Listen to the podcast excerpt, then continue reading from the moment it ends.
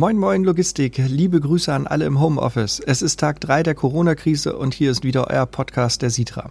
Die ersten unserer Mitarbeiter starten heute mit regelhafter Arbeit von zu Hause. Der Rest hat sich soweit in Fahrgemeinschaften organisiert, sodass keiner mit den öffentlichen Verkehrsmitteln zur Arbeit fahren muss. Wir werden euch über diesen Podcast werktäglich auf dem Laufenden halten, was wir sowohl in der Dispo als auch an den Lade- und Entladestellen erleben. Hinweise, Tipps und auch gute Nachrichten stellen wir euch ebenfalls gerne zur Verfügung. Und natürlich wollen wir uns auf diesem Wege auch bedanken. Wenn ihr Infos habt, jemandem danken wollt oder Fragen zu unseren Maßnahmen habt, dann schreibt uns unter podcast.sitra-spedition.de.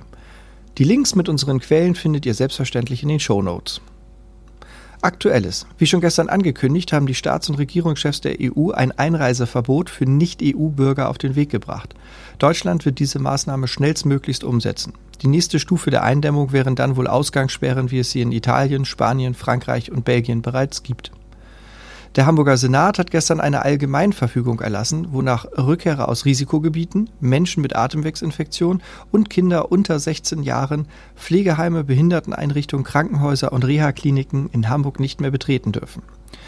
Alle diese Maßnahmen dienen dazu, die weitere Ausbreitung so gut es geht zu verlangsamen. Denn kein Gesundheitssystem dieser Welt ist in der Lage, in kurzer Zeit so viele Intensivfälle wie prognostiziert werden, auch zu behandeln. In Hamburg sind aktuell 312 Menschen am Coronavirus erkrankt. Zehn befinden sich davon in stationärer Behandlung, sechs sogar intensiv. Infos aus der Dispo. Im Bereich FCL wurden auffallend viele Transporte von und nach Nordrhein-Westfalen verschoben. Die Lade- und Entladestellen waren teilweise nicht in der Lage, die Container anzunehmen bzw. zu stauen. Grund sind vermehrt Ausfälle durch Isolation und Krankheit. Ebenfalls drosseln einige Fabriken, gerade in grenznahen Gebieten, die Produktion.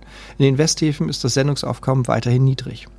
Im Bereich der Teil- und Komplettladung kommt es weiterhin zu erhöhten Wartezeiten. Die Abfertigung nimmt deutlich mehr Zeit in Anspruch.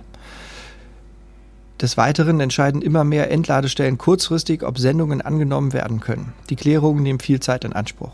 Im internationalen und Expressbereich kommt es immer wieder zu langen Verzögerungen an den Grenzen. Auf unserem Facebook-Account haben wir einen Link zur Übersicht der Auslastung an den innereuropäischen Grenzstationen geteilt. Schaut gerne mal rein. Leere Fahrzeuge, gerade im Sprinterbereich, haben Probleme, die deutsch-österreichische Grenze zu passieren. Zunehmende Probleme entstehen bei Frachten von und nach Italien. Immer mehr Fahrer verweigern Touren dorthin. Sonderfahrten innerhalb Deutschlands sind aber weitestgehend normal möglich. Hinweise. Bitte achtet alle auf die Einhaltung der vorgegebenen Maßnahmen. Dazu gehört Hände waschen, nicht ins Gesicht fassen, Abstand zu anderen Menschen einhalten, Menschenansammlung generell meiden und keine Hamsterkäufe tätigen, denn die Versorgung ist sichergestellt. Es gibt also überhaupt gar keinen Grund zu hamstern. Des Weiteren werden immer dringender Blutspenden benötigt. Wer also noch nicht Blutspenden war, informiert sich bitte über die möglichen Stellen und leistet seinen Beitrag. Solltet ihr nicht zur Risikogruppe gehören und medizinische Schutzausrüstung gehortet haben, so bietet es sich an, diese bei den Krankenhäusern abzugeben. Dort wird sie in der nächsten Zeit bestimmt dringender gebraucht.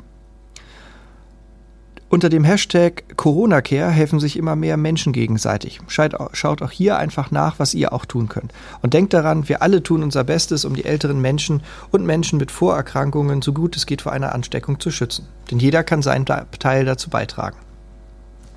Gute Neuigkeiten gibt es heute auch. In Seattle in den USA hat erstmals eine freiwillige Testperson einen möglichen Impfstoff gegen das Virus SARS-CoV-2 initiiert bekommen.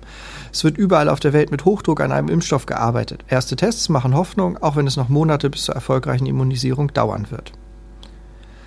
Besonderer Dank geht heute an alle Mitarbeiterinnen und Mitarbeiter der Entsorgungsunternehmen. Ihr sorgt für uns, indem ihr entsorgt und das auch während der äh, Corona-Krise. Vielen Dank dafür.